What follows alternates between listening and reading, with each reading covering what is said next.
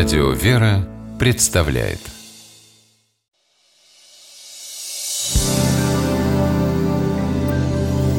Первый источник Папа, Что, сынок? мне нужно написать сочинение о долгожителях в нашем роду. Ты как-то рассказывал, что твой прадед прожил аж 115 лет. Да. И звали его Иваном Алексеевичем.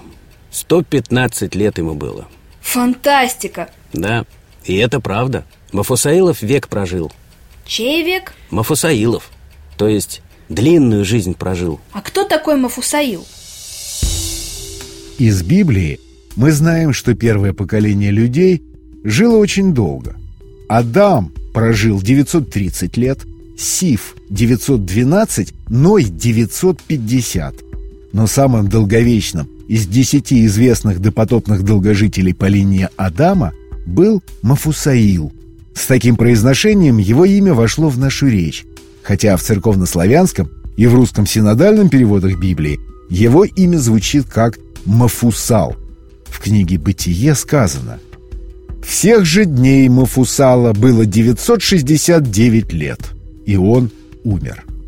Мафусал был сыном праведного Еноха, который, как сказано в Библии, ходил перед Богом и в возрасте 365 лет не стало его, потому что Бог взял его. Мафусал был отцом Ламеха, которого он зачал в 187 лет, а Ламех стал отцом Ноя в 182 года.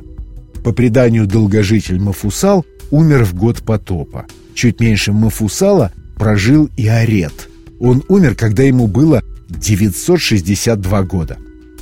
Долгий период жизни благочестивых патриархов допотопного мира Мафусаила и Иореда стал синонимом долголетия.